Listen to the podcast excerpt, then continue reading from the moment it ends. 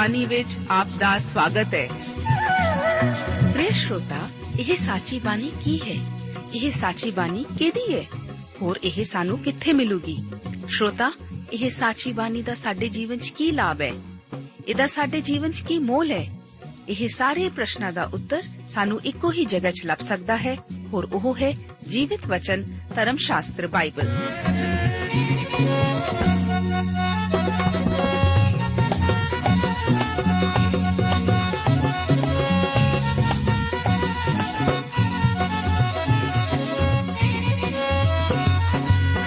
ਧਰਮ ਸ਼ਾਸਤਰ ਬਾਈਬਲ। ਉਹੀ ਜੀਵਿਤ ਵਚਨ ਦਾ ਅਸੀਂ ਇਸ ਕਾਰਜਕ੍ਰਮ ਵਿੱਚ ਅਧਿਐਨ ਕਰਾਂਗੇ।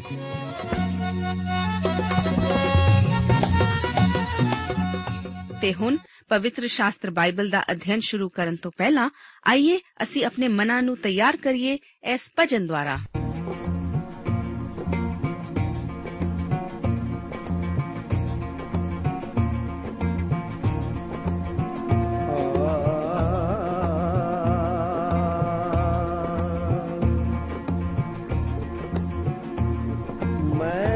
ਮਨ ਦਾ ਬਾਪ ਖੁਦਾ ਤਾਈ।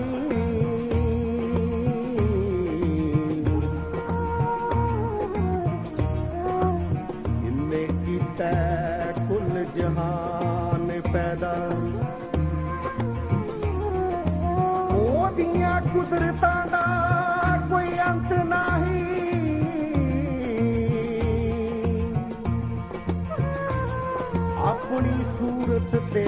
ਕੀਤਾ ਇਨਸਾਨ ਪੈਦਾ।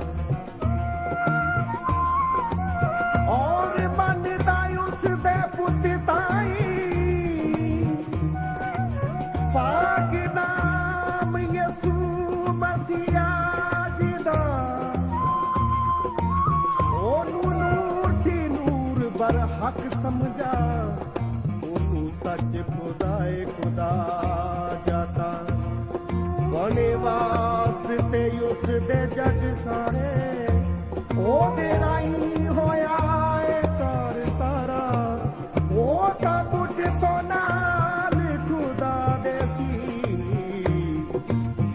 ਰਹੇਗਾ ਸਦਾ ਖੁਦਾ ਸੱਚਾ। ਅਸਾਂ ਯਿਸੂ ਦਾ ਦਵਾਰਾ ਨਹੀਂ ਉਹ ਛੱਡਣਾ। ਅਸਾਂ ਯਿਸੂ ਦਾ ਦਵਾਰਾ ਨਹੀਂ ਉਹ ਛੱਡਣਾ। ਜ਼ਮਾਨਾ ਪਾਵੇ ਕੁਛ ਕਰ ਲੈ, ਅਸਾਂ ਯਿਸੂ ਦਾ ਦਵਾਰਾ ਨਹੀਂ ਉਹ ਛੱਡਣਾ। ਅਸਾਂ ਯਿਸੂ ਦਾ ਦਵਾਰਾ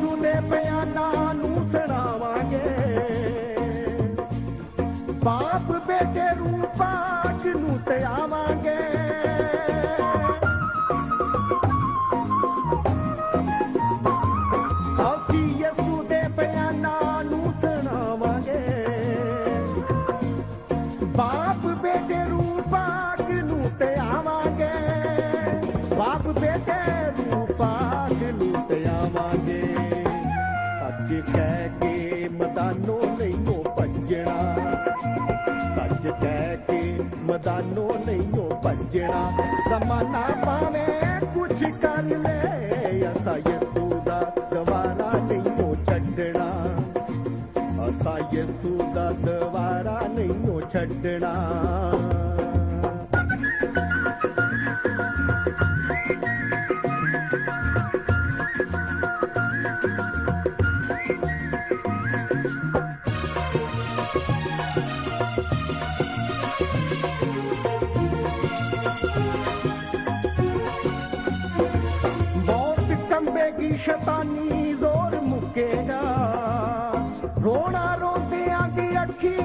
ਸਾਡਾ ਸੁੱਕੇਗਾ।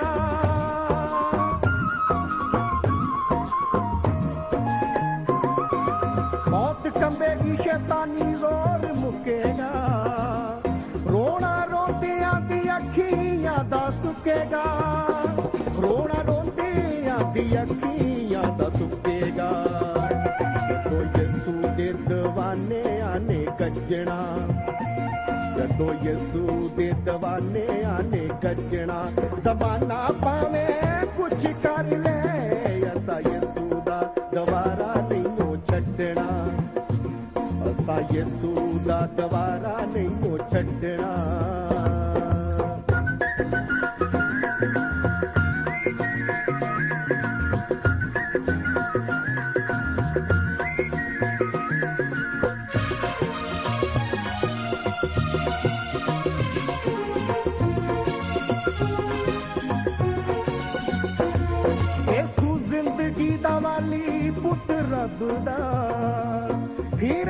ਫਿਰੇ ਪਾਪੀਆਂ ਨੂੰ ਗਲੀ ਗਲੀ ਲੱਭਦਾ।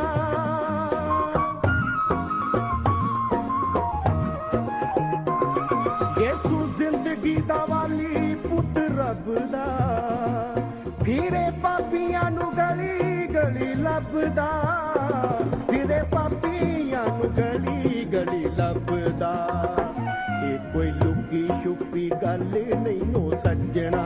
ਇਹ ਕੋਈ ਲੁਕੀ ਛੁਪੀ ਗੱਲ ਨਹੀਂ ਉਹ ਸੱਜਣਾ।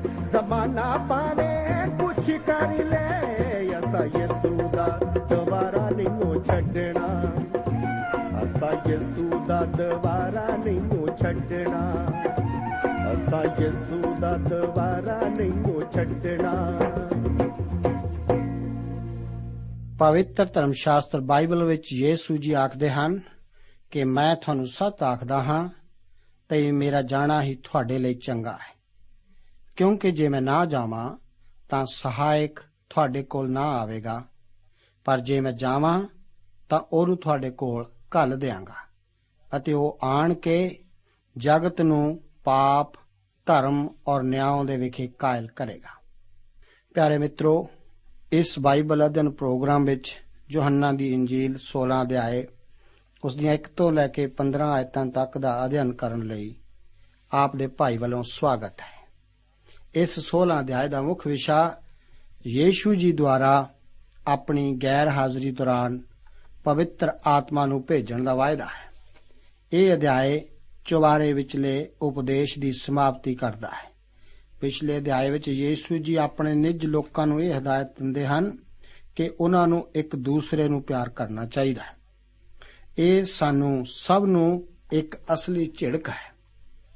ਇਹ ਇਹੋ ਜਿਹੀ ਝਿੜਕ ਹੈ ਜੋ ਕਿ ਜ਼ਰੂਰੀ ਸੀ ਕਿ ਉਹ ਇਸ ਬਾਰੇ ਸਾਨੂੰ ਹੁਕਮ ਦੇਣ, ਕਿਉਂਕਿ ਅਸੀਂ ਉਨੇ ਆਕਰਸ਼ਣ ਵਾਲੇ ਨਹੀਂ ਹਾਂ ਜਿੰਨੇ ਕਿ ਸਾਨੂੰ ਹੋਣਾ ਚਾਹੀਦਾ ਹੈ। ਇਸ ਵਾਸਤੇ ਸਾਨੂੰ ਕਿਸੇ ਅਸੁਭਾਵਿਕ ਸਹਾਇਤਾ ਦੀ ਲੋੜ ਹੈ। ਇਸ ਦੇ ਨਾਲ ਹੀ ਯੀਸ਼ੂ ਜੀ ਨੇ ਸਾਨੂੰ ਆਪਣੀ ਪਛਾਣ ਉਸ ਨਾਲ ਬਣਾਉਣ ਲਈ ਆਖਿਆ ਹੈ ਜਿਸ ਦੁਆਰਾ ਭਾਵੇਂ ਸੰਸਾਰ ਤਾਂ ਸਾਡੇ ਨਾਲ ਵੈਰ ਰੱਖੇਗਾ। ਉਹਨਾਂ ਨੇ ਆਪਣੇ ਚੇਲਿਆਂ ਨੂੰ ਇਹ ਵੀ ਦੱਸਿਆ ਸੀ ਕਿ ਜੇਕਰ ਉਹ ਇਸ ਜਗਤ ਵਿੱਚ ਨਾ ਆਉਂਦੇ, ਤਾਂ ਉਹਨਾਂ ਨੂੰ ਪਾਪ ਦਾ ਗਿਆਨ ਨਹੀਂ ਸੀ ਹੋਣਾ। ਉਹਨਾਂ ਦੇ ਆਪਣੇ ਵਿਅਕਤੀਗਤ ਪਾਪ ਉਹਨਾਂ ਦੁਆਰਾ ਯੀਸ਼ੂ ਦਾ, ਜੋ ਕਿ ਜਗਤ ਦਾ ਮੁਕਤੀ ਦਾਤਾ ਹੈ ਅਤੇ ਤੇਜ ਦਾ ਪ੍ਰਭੂ ਹੈ, ਇਨਕਾਰ ਕਰਨ ਦੇ ਦੋਸ਼ ਦੇ ਮੁਕਾਬਲੇ ਕੁਝ ਵੀ ਨਹੀਂ ਹਨ। ਸਵਰਗ ਵਿੱਚ ਵੀ ਪਾਉਣ ਵਾਲੇ ਫਲਾਂ ਦਾ ਹੀ ਦਰਜਾ ਨਹੀਂ, ਪਰ ਨਰਕ ਪਾਉਣ ਵਾਲੀ ਸਜ਼ਾ ਦੇ ਵੀ ਦਰਜੇ ਹਨ। ਜੋ ਵਿਅਕਤੀ ਅੱਜ ਯੀਸ਼ੂ ਮਸੀਹ ਬਾਰੇ ਸੁਣ ਕੇ ਉਸ ਵੱਲ ਆਪਣੀ ਪਿੱਠ ਪੁਆਉਂਦਾ ਹੈ, ਉਹ ਤਾਂ ਯਹੂਦਾ ਇਸਕਰੀਓਤੀ ਵਰਗਾ ਹੀ ਹੈ। ਜਿਸ ਨੇ ਪ੍ਰਭੂ ਯੀਸ਼ੂ ਮਸੀਹ ਜੀ ਦੀ ਹਜ਼ੂਰੀ ਵਿੱਚ ਹੀ ਆਪਣੀ ਪਿੱਠ ਉਸ ਵੱਲ ਪੁਆ ਲਈ ਸੀ। ਮਸੀਹ ਦਾ ਇਨਕਾਰ ਕਰਨਾ ਹੀ ਸਭ ਤੋਂ ਵੱਡਾ ਪਾਪ ਹੈ। ਇਸ ਵਾਸਤੇ ਯੀਸ਼ੂ ਜੀ ਹੁਣ ਇਸ ਅਧਿਆਏ ਵਿੱਚ ਚੇਤਾਵਨੀ ਦਿੰਦੇ ਹਨ। ਇਸ ਅਧਿਆਏ ਦਾ ਆਰੰਭ ਯੀਸ਼ੂ ਜੀ ਦੇ ਸੰਸਾਰ ਦੁਆਰਾ ਕੀਤੇ ਜਾਣ ਵਾਲੇ ਵੈਰ ਨਾਲ ਸੰਬੰਧਿਤ ਵਚਨਾਂ ਦੁਆਰਾ ਹੀ ਹੁੰਦਾ ਹੈ। ਆਓ ਪਹਿਲਾਂ ਅਸੀਂ 1 ਤੋਂ ਲੈ ਕੇ 15 ਆਇਤਾਂ ਦੇ ਵਚਨਾਂ ਨੂੰ ਪੜ੍ਹਦੇ ਹਾਂ। ਵਚਨ ਵਿੱਚ ਲਿਖਿਆ ਹੈ, ਇਹ ਗੱਲਾਂ ਮੈਂ ਤੁਹਾਨੂੰ ਇਸ ਲਈ ਆਖੀਆਂ ਹਨ ਜੋ ਤੁਸੀਂ ਠੋਕਰ ਨਾ ਖਾਓ। ਉਹ ਤੁਹਾਨੂੰ ਸਮਾਜਾਂ ਵਿੱਚੋਂ ਛੇਕ ਦੇਣਗੇ। ਸਗੋਂ ਉਹ ਸਮਾਂ ਆਉਂਦਾ ਹੈ ਕਿ ਹਰੇਕ ਜੋ ਤੁਹਾਨੂੰ ਮਾਰ ਦੇਵੇ, ਸੋ ਇਹ ਸਮਝੇਗਾ, ਭਈ ਮੈਂ ਪਰਮੇਸ਼ਵਰ ਦੀ ਸੇਵਾ ਕਰਦਾ ਹਾਂ। ਅਤੇ ਉਹ ਇਸ ਲਈ ਇਹ ਕਰਨਗੇ ਜੋ ਉਹਨਾਂ ਨਾ ਪਿਤਾ ਨੂੰ ਅਤੇ ਨਾ ਮੈਨੂੰ ਜਾਣਿਆ। ਪਰ ਮੈਂ ਤੁਹਾਡੇ ਨਾਲ ਇਹ ਗੱਲਾਂ ਇਸ ਲਈ ਕੀਤੀਆਂ ਹਨ ਕਿ ਜਦ ਉਹਨਾਂ ਦਾ ਸਮਾਂ ਆਵੇ ਤਦ ਤੁਸੀਂ ਉਹਨਾਂ ਨੂੰ ਚੇਤੇ ਕਰੋ ਕਿ ਮੈਂ ਤੁਹਾਨੂੰ ਆਖੀਆਂ ਅਤੇ ਮੈਂ ਮੁੱਢੋਂ ਇਹ ਗੱਲਾਂ ਤੁਹਾਨੂੰ ਨਾ ਆਖੀਆਂ, ਕਿਉਂ ਜੋ ਮੈਂ ਤੁਹਾਡੇ ਨਾਲ ਸਾਂ? ਪਰ ਹੁਣ ਮੈਂ ਉਹਦੇ ਕੋਲ ਜਾਂਦਾ ਹਾਂ ਜਿਨ ਮੈਨੂੰ ਘੱਲਿਆ ਸੀ। ਅਤੇ ਤੁਹਾਡੇ ਵਿੱਚੋਂ ਕੋਈ ਮੈਥੋਂ ਨਹੀਂ ਪੁੱਛਦਾ ਭਈ ਤੂੰ ਕਿੱਥੇ ਜਾਂਦਾ ਹੈ। ਪਰ ਇਸ ਕਰਕੇ ਜੋ ਮੈਂ ਤੁਹਾਨੂੰ ਇਹ ਗੱਲਾਂ ਕਹੀਆਂ ਹਨ, ਤੁਹਾਡਾ ਦਿਲ ਗਮ ਨਾਲ ਭਰ ਗਿਆ ਹੈ। ਪਰ ਮੈਂ ਤੁਹਾਨੂੰ ਸੱਚ ਆਖਦਾ ਹਾਂ ਭਈ ਮੇਰਾ ਜਾਣਾ ਹੀ ਤੁਹਾਡੇ ਲਈ ਚੰਗਾ ਹੈ। ਕਿਉਂਕਿ ਜੇ ਮੈਂ ਨਾ ਜਾਵਾਂ ਤਾਂ ਸਹਾਇਕ ਤੁਹਾਡੇ ਕੋਲ ਨਾ ਆਵੇਗਾ। ਪਰ ਜੇ ਮੈਂ ਜਾਵਾਂ ਤਾਂ ਉਹਨੂੰ ਤੁਹਾਡੇ ਕੋਲ ਕੱਲ ਦਿਆਂਗਾ। ਅਤੇ ਉਹ ਆਣ ਕੇ ਜਗਤ ਨੂੰ ਪਾਪ, ਧਰਮ ਔਰ ਨਿਆਂ ਦੇ ਵਿਖੇ ਕਾਇਲ ਕਰੇਗਾ। ਪਾਪ ਦੇ ਵਿਖੇ ਇਸ ਲਈ ਜੋ ਉਹ ਮੇਰੇ ਉੱਤੇ ਨਿਚਾ ਨਹੀਂ ਕਰਦੇ ਹਨ। ਧਰਮ ਦੇ ਵਿਖੇ ਇਸ ਲਈ ਜੋ ਪਿਤਾ ਦੇ ਕੋਲ ਮੈਂ ਜਾਂਦਾ ਹਾਂ, ਅਤੇ ਤੁਸੀਂ ਮੈਨੂੰ ਫੇਰ ਨਹੀਂ ਵੇਖੋਗੇ। ਨਿਆਂ ਦੇ ਵਿਖੇ ਇਸ ਲਈ ਜੋ ਇਸ ਜਗਤ ਦੇ ਸਰਦਾਰ ਦਾ ਨਿਆਂ ਕੀਤਾ ਗਿਆ ਹੈ। ਅਜੇ ਮੈਂ ਤੁਹਾਡੇ ਨਾਲ ਬਹੁਤੀਆਂ ਗੱਲਾਂ ਕਰਨੀਆਂ ਹਨ, ਪਰ ਹੁਣੇ ਤੁਸੀਂ ਸਹਾਰ ਨਹੀਂ ਸਕਦੇ। ਪਰ ਜਦ ਉਹ ਅਰਥਾਤ ਸਚਾਈ ਦਾ ਆਤਮਾ ਆਵੇ, ਤਦ ਉਹ ਸਾਰੀ ਸਚਾਈ ਵਿੱਚ ਤੁਹਾਡੀ ਅਗਵਾਈ ਕਰੇਗਾ। ਕਿਉਂ ਜੋ ਉਹ ਆਪਣੀ ਵੱਲੋਂ ਨਾ ਕਹੇਗਾ, ਪਰ ਜੋ ਕੁਝ ਸੁਣੇਗਾ ਸੋ ਹੀ ਆਖੇਗਾ। ਅਤੇ ਉਹ ਹੋਣ ਵਾਲੀਆਂ ਗੱਲਾਂ ਤੁਹਾਨੂੰ ਦੱਸੇਗਾ। ਉਹ ਮੇਰੀ ਵਡਿਆਈ ਕਰੇਗਾ। ਕਿਉਂ ਜੋ ਉਹ ਮੇਰੀਆਂ ਗੱਲਾਂ ਵਿੱਚੋਂ ਲਵੇਗਾ ਅਤੇ ਤੁਹਾਨੂੰ ਦੱਸੇਗਾ। ਸਭ ਉਹ ਕੁਝ ਜੋ ਪਿਤਾ ਦਾ ਹੈ ਸੋ ਮੇਰਾ ਹੈ ਇਸੇ ਕਾਰਨ ਮੈਂ ਆਖਿਆ ਜੋ ਉਹ ਮੇਰੀਆਂ ਗੱਲਾਂ ਵਿੱਚੋਂ ਲੈ ਕੇ ਤੁਹਾਨੂੰ ਦੱਸੇਗਾ ਪਹਿਲੀ ਆਇਤ ਵਿੱਚ ਕਿਹੜੀਆਂ ਗੱਲਾਂ ਇਹ ਗੱਲਾਂ ਹਨ ਉਹ ਗੱਲਾਂ ਜੋ ਕਿ ਯੀਸ਼ੂ ਜੀ ਨੇ ਇਸ ਤੋਂ ਪਹਿਲੇ ਭਾਵ 15 ਅਧਿਆਏ ਵਿੱਚ ਆਖੀਆਂ ਸਨ ਯੀਸ਼ੂ ਜੀ ਨਹੀਂ ਸੀ ਚਾਹੁੰਦੇ ਕਿ ਜੋ ਕੁਝ ਉਸ ਦੇ ਚੇਲਿਆਂ ਨਾਲ ਵਾਪਰੇਗਾ ਉਸ ਨਾਲ ਉਹ ਠੋਕਰ ਖਾਣ ਆਪ ਕਰਕੇ ਕਿਸੇ ਧਰਮ ਜਾਂ ਸੰਸਥਾਵਾਂ ਦੇ ਬਾਨੀਆਂ ਦੀ ਇਹੋ ਹੀ ਵਿਸ਼ੇਸ਼ਤਾ ਰਹੀ ਹੈ ਕਿ ਉਹ ਆਪਣੀਆਂ ਸੰਸਥਾਵਾਂ ਦੇ ਇੱਕ ਉਜਵਲ ਭਵਿੱਖ ਨੂੰ ਪੇਸ਼ ਕਰਨ ਦੀ ਕੋਸ਼ਿਸ਼ ਹੀ ਕਰਦੇ ਰਹੇ ਹਨ।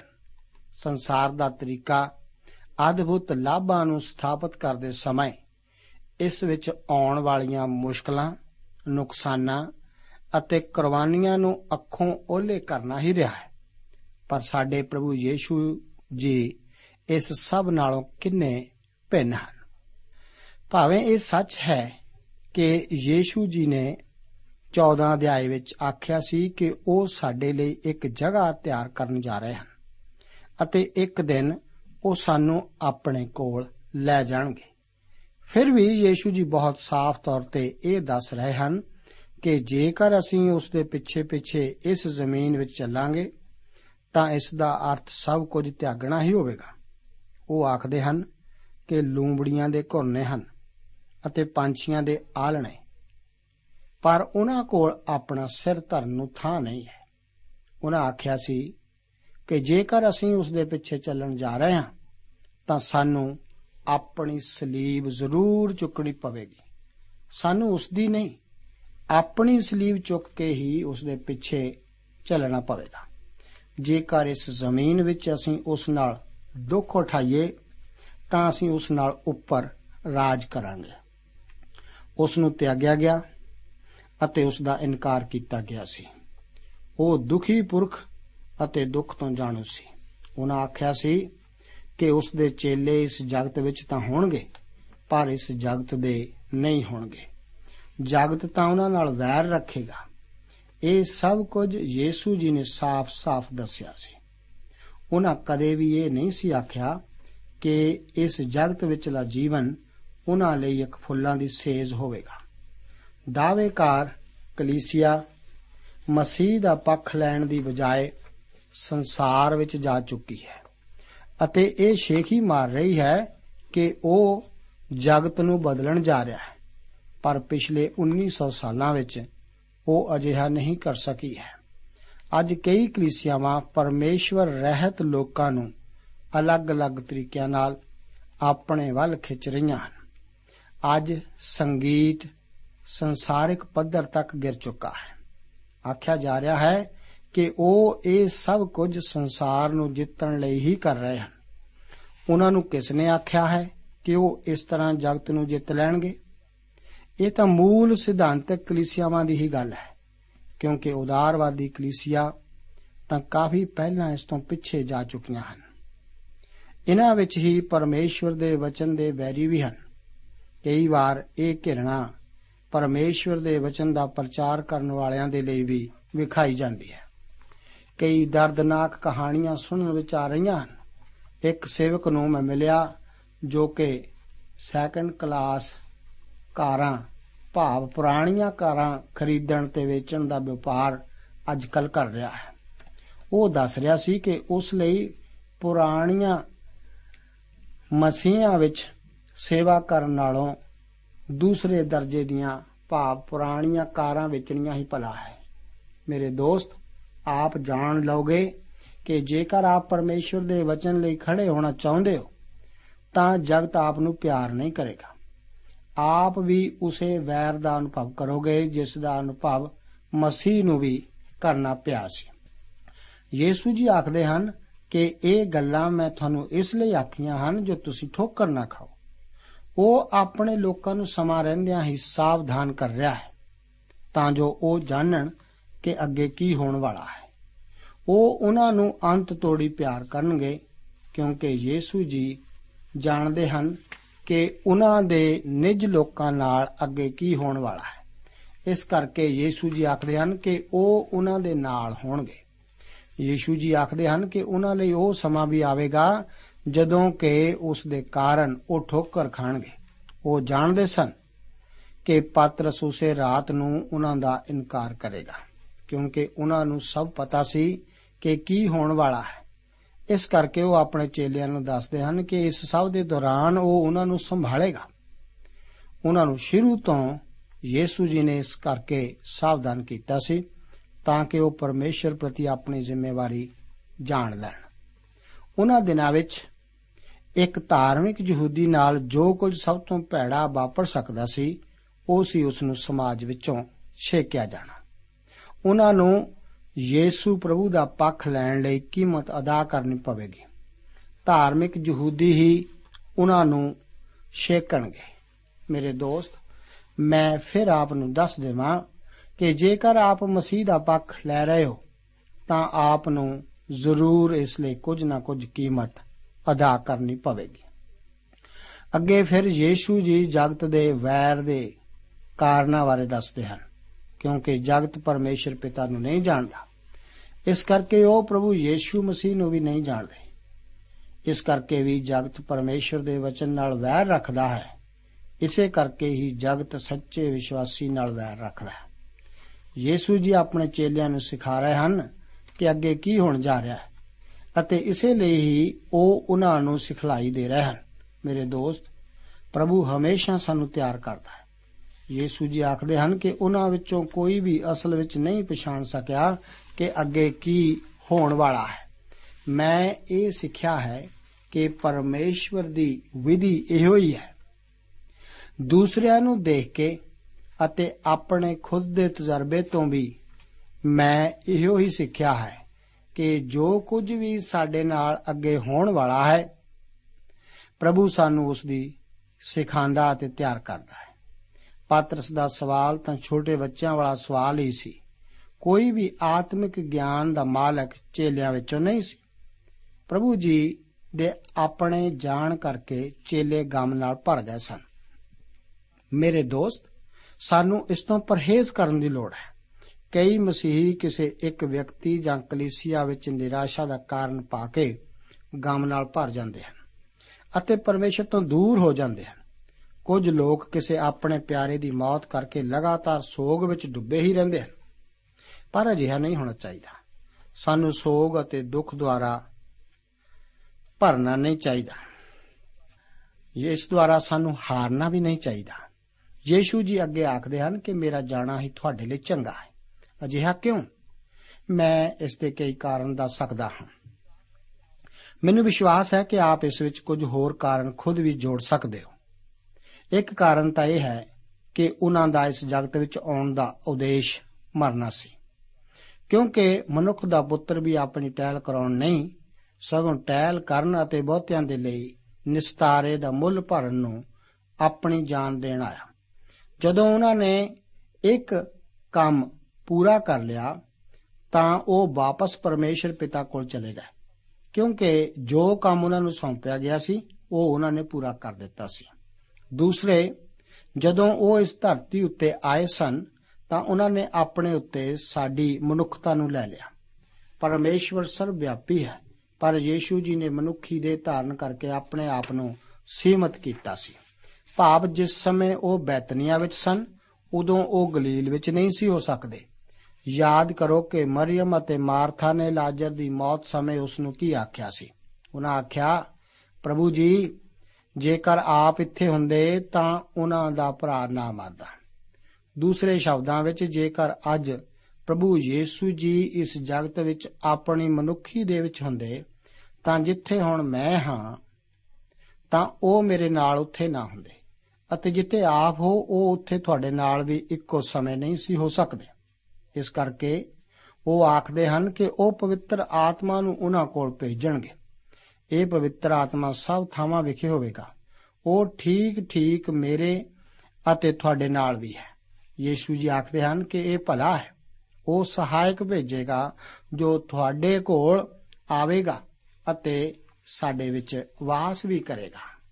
ਜਦੋਂ ਪਵਿੱਤਰ ਆਤਮਾ ਆਵੇਗਾ, ਤਾਂ ਉਹ ਕਈ ਪ੍ਰਕਾਰ ਦੀਆਂ ਸੇਵਾਵਾਂ ਵੀ ਕਰੇਗਾ, ਜਿਨ੍ਹਾਂ ਵਿੱਚੋਂ ਇੱਕ ਦਾ ਵਰਣਨ 8 ਤੋਂ ਲੈ ਕੇ 11 ਆਇਤਾਂ ਵਿੱਚ ਹੈ ਉਹ ਜਗਤ ਨੂੰ ਕਾਇਲ ਕਰੇਗਾ। ਕਾਇਲ ਲਈ ਮੂਲ ਭਾਸ਼ਾ ਯੂਨਾਨੀ ਵਿੱਚ ਐਲੀਗੈਖੋ ਸ਼ਬਦ ਇਸਤੇਮਾਲ ਕੀਤਾ ਗਿਆ ਹੈ। ਇਹ ਇੱਕ ਕਾਨੂੰਨ ਨਾਲ ਸੰਬੰਧਿਤ ਸ਼ਬਦ ਹੈ। ਉਹ ਇਹ ਇੱਕ ਜੱਜ ਦੀ ਤਰ੍ਹਾਂ ਇਸ ਸੰਸਾਰ ਨੂੰ ਦੋਸ਼ੀ ਠਹਿਰਾਵੇਗਾ। ਪਰਮੇਸ਼ਰ ਦਾ ਆਤਮਾ ਆਪ ਦੇ ਦਿਲ ਅਤੇ ਮੇਰੇ ਦਿਲ ਵਿੱਚ ਇਹ ਸਬੂਤ ਪੇਸ਼ ਕਰੇਗਾ ਤਾਂ ਕਿ ਅਸੀਂ ਆਪਣੇ ਦੋਸ਼ ਨੂੰ ਮੰਨ ਲਈਏ। ਅਤੇ ਇਸ ਦਾ ਅਰਥ ਇੱਕ ਫੈਸਲਾ ਕਰਨ ਤੋਂ ਹੀ ਹੁੰਦਾ ਹੈ। ਇਸ ਤੋਂ ਪਹਿਲਾਂ ਕਿ ਅਸੀਂ ਵਿਸ਼ਵਾਸ ਦੁਆਰਾ ਪ੍ਰਭੂ ਯੀਸ਼ੂ ਜੀ ਵੱਲ ਮੁੜੀਏ, ਜ਼ਰੂਰੀ ਹੈ ਕਿ ਅਸੀਂ ਕਾਇਲ ਕੀਤੇ ਜਾਈਏ। ਪਵਿੱਤਰ ਆਤਮਾ ਦੀ ਵਰਤਮਾਨ ਸੇਵਾ ਵਿੱਚ ਇਹ ਜਗਤ ਨੂੰ ਤਿੰਨ ਚੀਜ਼ਾਂ ਬਾਰੇ ਕਾਇਲ ਕਰਦੀ ਹੈ। ਉਹ ਹੈ ਪਾਪ, ਧਾਰਮਿਕਤਾ ਅਤੇ ਨਿਆਂ। ਪ੍ਰਭੂ ਜੀ ਇੱਥੇ ਵਰਣਨ ਕਰਦੇ ਹਨ ਕਿ ਪਾਪ ਦਾ ਅਰਥ ਕੀ ਹੈ। ਪਾਪ ਬਾਰੇ ਇਸ ਕਰਕੇ ਕਿਉਂਕਿ ਉਹ ਮੇਰੇ ਉੱਤੇ ਵਿਸ਼ਵਾਸ ਨਹੀਂ ਕਰਦੇ। ਸੰਸਾਰ ਵਿੱਚ ਸਭ ਤੋਂ ਵੱਡਾ ਪਾਪ ਹੈ ਕਿ? ਕਤਲ? ਨਹੀਂ। ਇਸ ਸੰਸਾਰ ਵਿੱਚ ਅੱਜ ਸਭ ਤੋਂ ਵੱਡੇ ਪਾਪੀ ਕੌਣ ਹਨ? ਕਈ ਵਾਰ ਲੋਕ ਇਸ ਵਿੱਚ ਹਿਟਲਰ, ਸਟਾਲਿਨ ਜਾਂ ਕਿਸੇ ਹੋਰ ਘਟੀਆ ਮਨੁੱਖ ਦਾ ਨਾਮ ਦੱਸ ਸਕਦੇ ਹਨ। ਜੀ ਹਾਂ। ਇਸ ਸੰਸਾਰ ਵਿੱਚ ਅੱਜ ਸਭ ਤੋਂ ਵੱਡਾ ਪਾਪੀ ਕੌਣ ਹੈ? ਮੈਂ ਬੜੀ ਸਾਵਧਾਨੀ ਨਾਲ ਆਪ ਨੂੰ ਕਹਿਣਾ ਚਾਹੁੰਦਾ ਹਾਂ ਕਿ ਸੰਭਵ ਹੈ ਕਿ ਅੱਜ ਇਸ ਸੰਸਾਰ ਵਿੱਚ ਸਭ ਤੋਂ ਵੱਡਾ ਪਾਪੀ ਆਪ ਹੀ ਹੋ। ਹੋ ਸਕਦਾ ਹੈ ਕਿ ਆਪ ਕਹਿਣਾ ਚਾਹੋ, ਪ੍ਰਚਾਰਕ ਭਾਈ, ਜਰਾ ਰੁਕ ਜਾ। ਆਪ ਇਸ ਤਰ੍ਹਾਂ ਮੇਰੇ ਬਾਰੇ ਨਹੀਂ ਕਹਿ ਸਕਦੇ। ਮੈਂ ਤਾਂ ਕੋਈ ਬਦਮਾਸ਼ ਜਾਂ ਲੁੱਚਾ ਨਹੀਂ ਹਾਂ। ਮੈਂ ਤਾਂ ਹਰ ਕਾਨੂੰਨ ਦੀ ਪਾਲਣਾ ਕਰਨ ਵਾਲਾ ਨਾਗਰਿਕ ਹਾਂ। ਪਰ ਸਵਾਲ ਤਾਂ ਇਹ ਹੈ ਕਿ ਕੀ ਆਪ ਨੇ ਪ੍ਰਭੂ ਯੀਸ਼ੂ ਮਸੀਹ ਨੂੰ ਕਬੂਲ ਕੀਤਾ ਅਵਿਸ਼ਵਾਸ ਤਾਂ ਇੱਕ ਅਵਸਥਾ ਹੈ ਅਤੇ ਜੇਕਰ ਆਪ ਯੀਸ਼ੂ ਮਸੀਹ ਉੱਤੇ ਵਿਸ਼ਵਾਸ ਕਰਨ ਤੋਂ ਇਨਕਾਰ ਕਰੋ, ਤਾਂ ਇਸ ਦਾ ਕੋਈ ਇਲਾਜ ਨਹੀਂ। ਜੇਕਰ ਆਪ ਉਸ ਉੱਤੇ ਵਿਸ਼ਵਾਸ ਨਾ ਕਰੋ, ਤਾਂ ਆਪ ਗਵਾਚ ਚੁੱਕੇ ਹੋ। ਇਹ ਕਿੰਨਾ ਸਧਾਰਨ ਅਤੇ ਕਿੰਨਾ ਮਹੱਤਵਪੂਰਨ ਹੈ। ਇਹ ਫੈਸਲਾ ਹਰ ਇੱਕ ਨੂੰ ਕਰਨ ਦੀ ਲੋੜ ਹੈ। ਯੀਸ਼ੂ ਜੀ ਆਖਦੇ ਹਨ ਕਿ ਜੇਕਰ ਮੈਂ ਨਾ ਆਉਂਦਾ ਅਤੇ ਉਹਨਾਂ ਨਾਲ ਗੱਲਾਂ ਨਾ ਕਰਦਾ, ਤਾਂ ਉਹਨਾਂ ਦਾ ਪਾਪ ਨਾ ਹੁੰਦਾ। ਪਰ ਹੁਣ ਉਹਨਾਂ ਕੋਲ ਉਹਨਾਂ ਦੇ ਪਾਪ ਦਾ ਕੋਈ ਪੱਜ ਨਹੀਂ। ਦੂਸਰੇ ਪਵਿੱਤਰ ਆਤਮਾ ਸੰਸਾਰ ਨੂੰ ਧਰਮ ਵਿਖੇ ਕਾਇਲ ਕਰੇਗਾ। ਯੀਸ਼ੂ ਜੀ ਸਾਡੇ ਅਪਰਾਧਾਂ ਦੇ ਕਾਰਨ ਫੜਵਾਇਆ ਗਿਆ ਸੀ ਅਤੇ ਸਾਨੂੰ ਧਰਮੀ ਠਹਿਰਾਉਣ ਲਈ ਜਿਵਾ ਲਿਆ ਗਿਆ।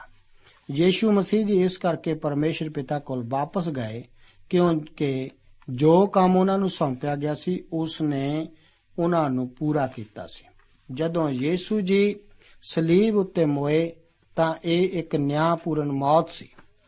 ਉਹਨਾਂ ਨੇ ਮੇਰੇ ਅਤੇ ਆਪ ਦੇ ਅਪਰਾਧ ਨੂੰ ਆਪਣੇ ਉੱਤੇ ਚੁੱਕ ਲਿਆ ਅਤੇ ਉਹ ਸਾਡੇ ਥਾਂ ਹੋਏ ਸਨ। ਉਹ ਆਪ ਨੂੰ ਅਤੇ ਮੈਨੂੰ ਧਾਰਮਿਕਤਾ ਪ੍ਰਦਾਨ ਕਰਨ ਲਈ ਜਿਲਾਏ ਗਏ ਸਨ। ਇਹ ਬਹੁਤ ਹੀ ਅਹਿਮ ਹੈ ਕਿਉਂਕਿ ਤੁਹਾਨੂੰ ਅਤੇ ਮੈਨੂੰ ਧਾਰਮਿਕਤਾ ਦੀ ਜ਼ਰੂਰਤ ਹੈ। ਪਾਪਾਂ ਦੀ ਮਾਫੀ ਪਾਉਣਾ ਹੀ ਕਾਫੀ ਨਹੀਂ। ਮਸੀਹ ਨੇ ਆਪਣੀ ਖੁਦ ਦੀ ਧਾਰਮਿਕਤਾ ਸਾਨੂੰ ਬਖਸ਼ ਦਿੱਤੀ ਹੈ। ਉਹ ਸਿਰਫ ਸਾਡੇ ਪਾਪ ਹੀ ਮਾਫ ਨਹੀਂ ਕਰਦਾ, ਬਲਕਿ ਆਪਣੀ ਧਾਰਮਿਕਤਾ ਵੀ ਸਾਨੂੰ ਦਿੰਦਾ ਹੈ। ਬਗੈਰ ਮਸੀਹ ਦੀ ਧਾਰਮਿਕਤਾ ਤੋਂ ਅਸੀਂ ਪਰਮੇਸ਼ਰ ਦੀ ਹਜ਼ੂਰੀ ਵਿੱਚ ਨਹੀਂ ਖੜ ਸਕਦੇ। ਤੀਸਰੇ, ਉਹ ਜਗਤ ਨੂੰ ਨਿਆਂ ਵਿਖੇ ਕਾਇਲ ਕਰਦਾ ਹੈ। ਵਚਨ ਦੱਸਦਾ ਹੈ ਕਿ ਪਾਪ ਦੀ ਮਜ਼ਦੂਰੀ ਤਾਂ ਮੌਤ ਹੈ, ਪਰ ਯੀਸ਼ੂ ਮਸੀਹ ਸਾਡੇ ਪ੍ਰਭੂ ਵਿੱਚ ਪਰਮੇਸ਼ਰ ਦਾ ਦਾਨ ਸਦੀਪਕ ਜੀਵਨ ਹੈ। ਅਸੀਂ ਇਹੋ ਜਿਹੇ ਸੰਸਾਰ ਵਿੱਚ ਰਹਿ ਰਹੇ ਹਾਂ ਜਿਸ ਦਾ ਨਿਆਂ ਕੀਤਾ ਜਾ ਚੁੱਕਾ ਹੈ ਅਤੇ ਜੋ ਕਿ ਸਜ਼ਾਏ ਮੌਤ ਦੀ ਉਡੀਕ ਕਰ ਰਿਹਾ ਹੈ। ਕਿਉਂਕਿ ਸਾਡੀ ਸਭ ਦੀ ਧਾਰਮਿਕਤਾ ਤਾਂ ਪਰਮੇਸ਼ਵਰ ਦੇ ਸਨਮੁਖ, ਚਿੱਥੜੇ ਕੱਪੜਿਆਂ ਦੇ ਬਰਾਬਰ ਹੈ। ਅਜਿਹੀ ਧਾਰਮਿਕਤਾ ਨਾਲ ਤਾਂ ਸਾਨੂੰ ਪਰਮੇਸ਼ਰ ਦੀ ਹਜ਼ੂਰੀ ਵਿੱਚ ਸ਼ਰਮਿੰਦੇ ਹੀ ਹੋਣਾ ਪੈਂਦਾ। ਪਰ ਇਸ ਤਰ੍ਹਾਂ ਅਸੀਂ ਇਹ ਵੀ ਦੇਖਾਂਗੇ ਕਿ ਅਸੀਂ ਕਿੰਨੇ ਦੋਸ਼ੀ ਹਾਂ। ਅੱਜ ਕੱਲ ਲੋਕ ਅਕਸਰ ਨਿਆਂ ਬਾਰੇ ਜ਼ਿਆਦਾ ਸੁਣਨਾ ਪਸੰਦ ਨਹੀਂ ਕਰਦੇ। ਇਹ ਖੋਇਆ ਹੋਇਆ ਸੰਸਾਰ ਪਰਮੇਸ਼ਰ ਦੀਆਂ ਬਹੁਤੀਆਂ ਗੱਲਾਂ ਨਾਲ ਵੈਰ ਰੱਖਦਾ ਹੈ। ਇਸ ਤਰ੍ਹਾਂ ਪਰਮੇਸ਼ਰ ਪਵਿੱਤਰ ਆਤਮਾ ਸੰਸਾਰ ਨੂੰ ਇਹਨਾਂ ਗੱਲਾਂ ਵਿਖੇ ਅੱਜ ਕਾਇਲ ਕਰਦਾ ਹੈ। ਸਾਨੂੰ ਸਭ ਨੂੰ ਯੀਸ਼ੂ ਮਸੀਹ ਦੀ ਕਿਰਪਾ ਤੇ ਉਸ ਦੇ ਗਿਆਨ ਵਿੱਚ ਲਗਾਤਾਰ ਵਧਣ ਦੀ ਜ਼ਰੂਰਤ ਹੈ। ਇਹ ਪਵਿੱਤਰ ਆਤਮਾ ਦੀ ਮਦਦ ਦੁਆਰਾ ਹੀ ਸੰਭਵ ਹੈ, ਜਿਉਂ-ਜਿਉਂ ਅਸੀਂ ਪਰਮੇਸ਼ਰ ਦੇ ਵਚਨ ਨੂੰ ਪੜ੍ਹਦੇ ਹਾਂ।